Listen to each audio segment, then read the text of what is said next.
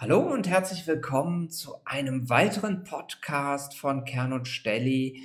Ich bin nicht alleine heute hier, sondern ich habe den geschätzten Kollegen André Rüttinger mitgebracht und der André Rüttinger ist der Produktmanager für interaktive Lösungen bei uns im Hause. Willkommen, André. Ja, hallo Thomas. Moin, moin an die Zuhörer.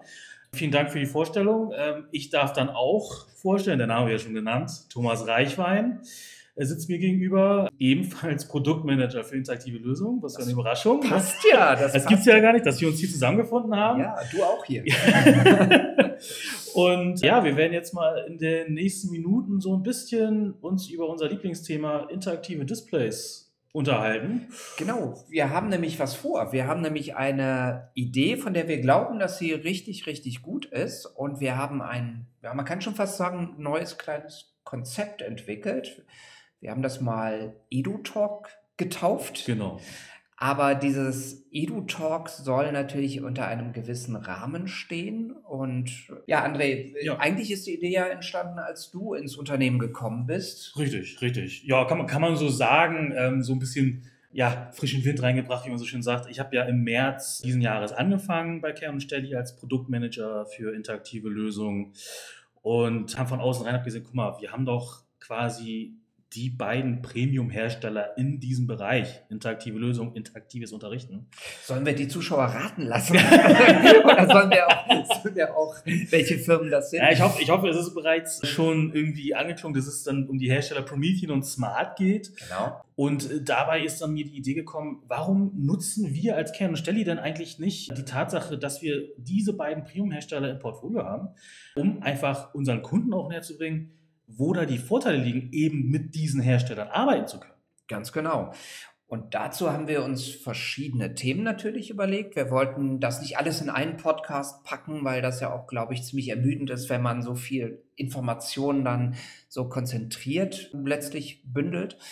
Und wir haben uns dann äh, dazu entschieden, erstmal mit einem Thema anzufangen. Das Ganze ist so ein bisschen unter der Überschrift Bildung braucht Qualität. Richtig. Mhm. Und unser erstes Thema, mit dem wir einsteigen, ist Erfahrung zahlt sich aus. Also warum sollte man eben auf diese Hersteller setzen äh, in dem Bereich, beziehungsweise warum wir auf den Punkt Erfahrung setzen in diesem genau. Fall, ja?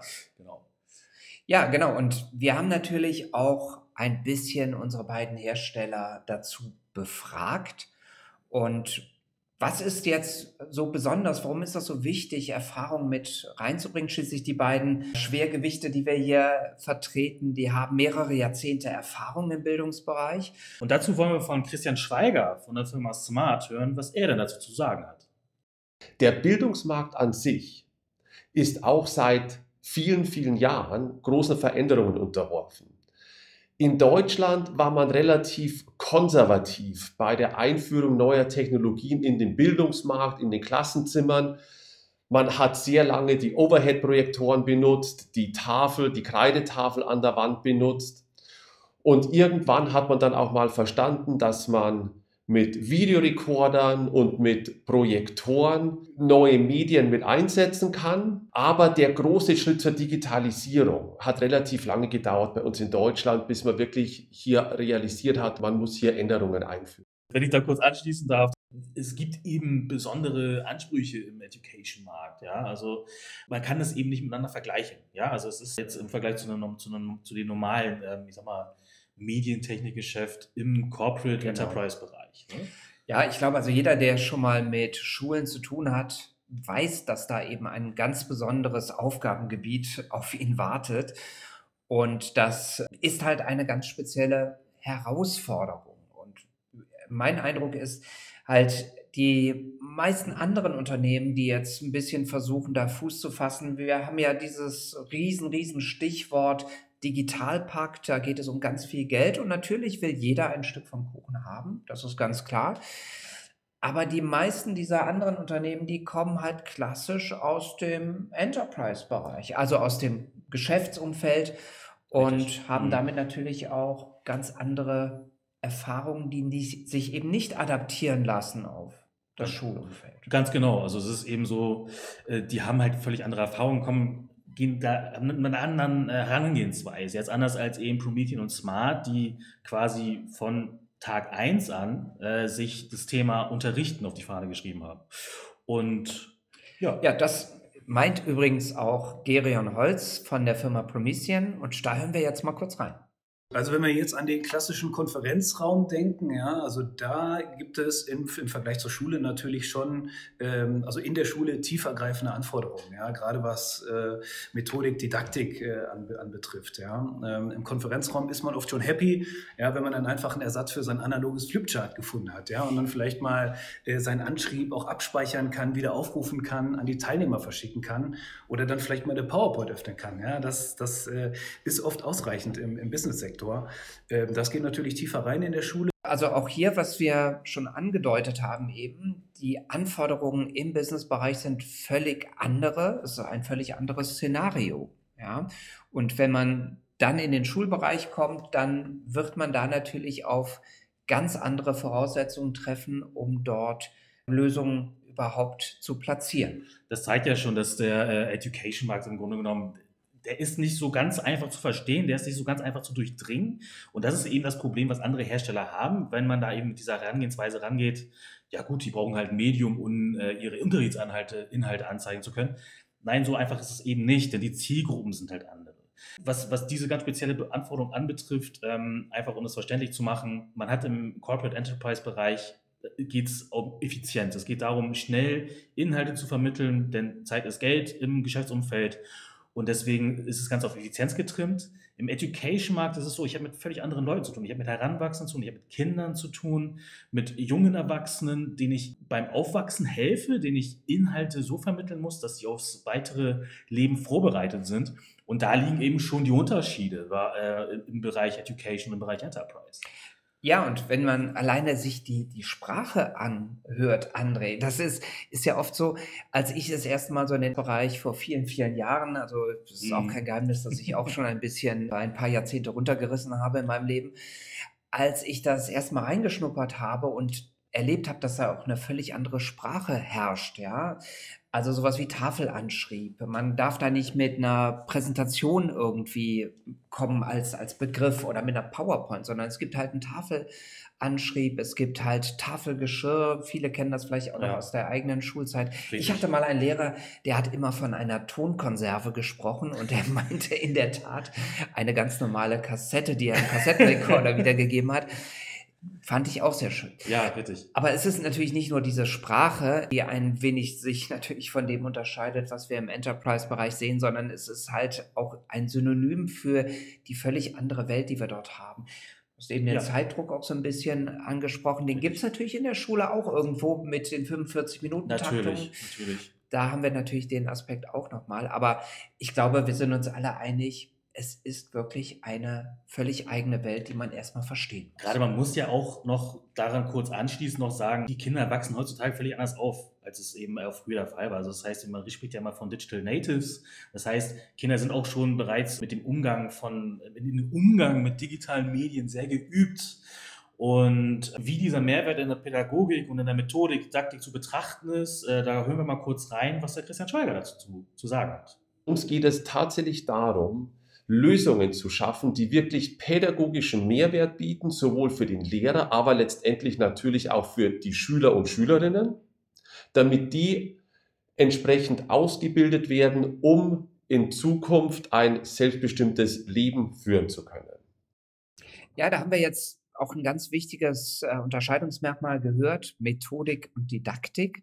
Das ist, glaube ich, ein richtiges wie man salopp sagen würde, ein richtiges Brett als Thema. Ja, das ist nicht mhm. ganz so einfach zu verstehen. Und da ist es halt wirklich wichtig für ein Unternehmen, was in dem Schulmarkt auch Fuß fassen will, dass es diese Anforderungen wirklich auch begreift. Ja, also wenn ich den Ansatz habe, mit einer PowerPoint ist es auch getan, ja, weil ich als Lehrer ja letztlich auch nur Tafelbilder zeige, dann habe ich das wirklich nicht verstanden. Das ist ein viel, viel komplexeres Thema, wo auch natürlich Smart und Promethean jeden Tag wieder neu dazulernen. No. Also da, ist dann, da schließen wir wieder an unseren Folgentitel an. Erfahrung zahlt sich aus im Endeffekt.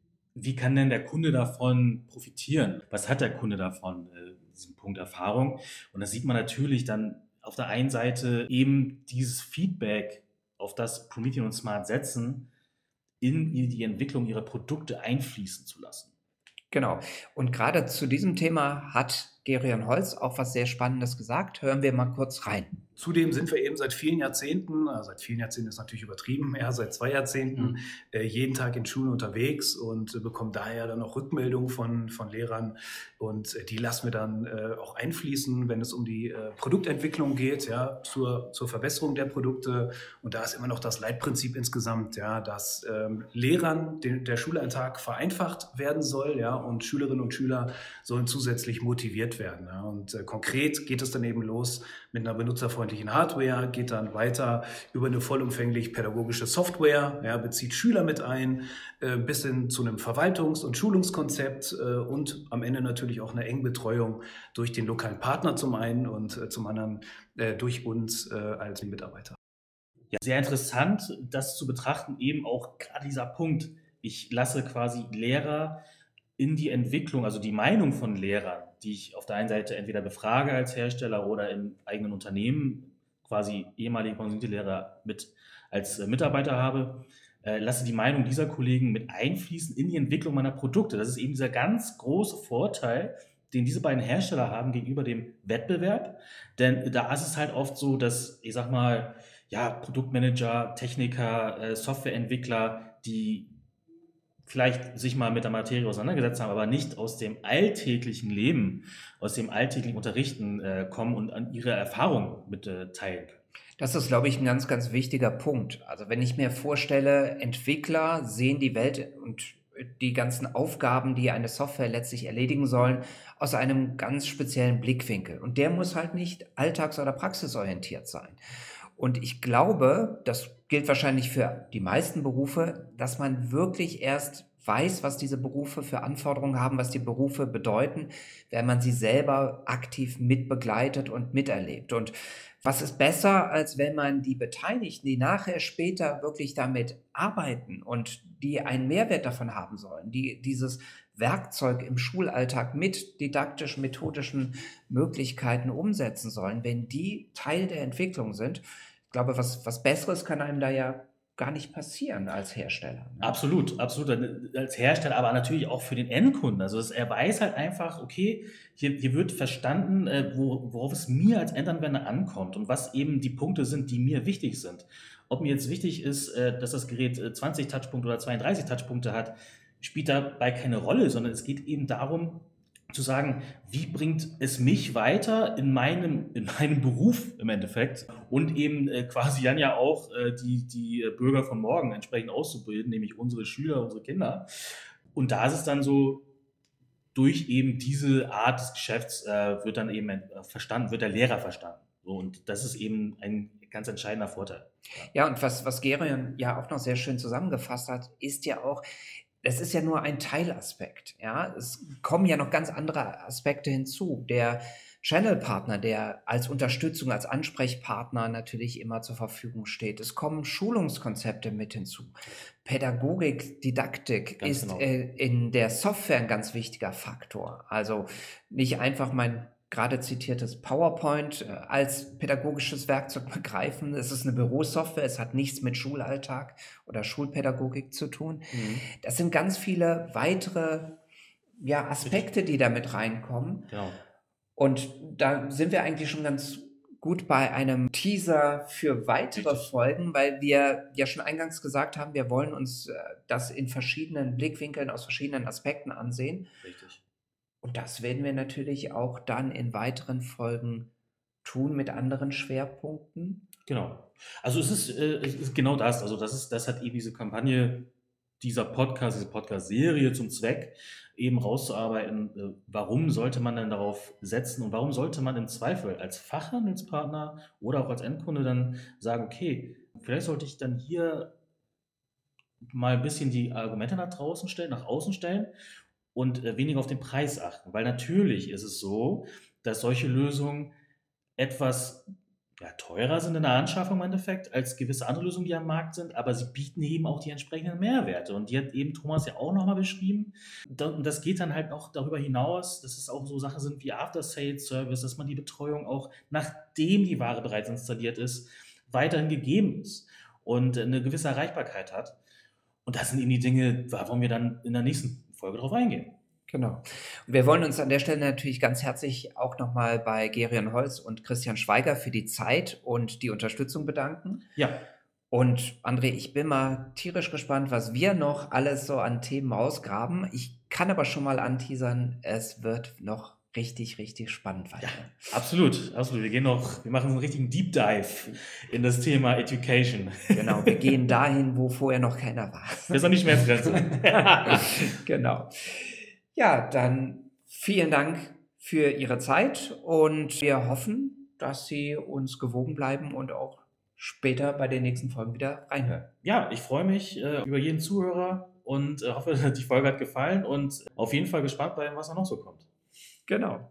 Danke. Ich danke dir, André. Ich danke dir, Thomas. Bis okay. bald. Bis bald. Ciao, ciao. Tschüss.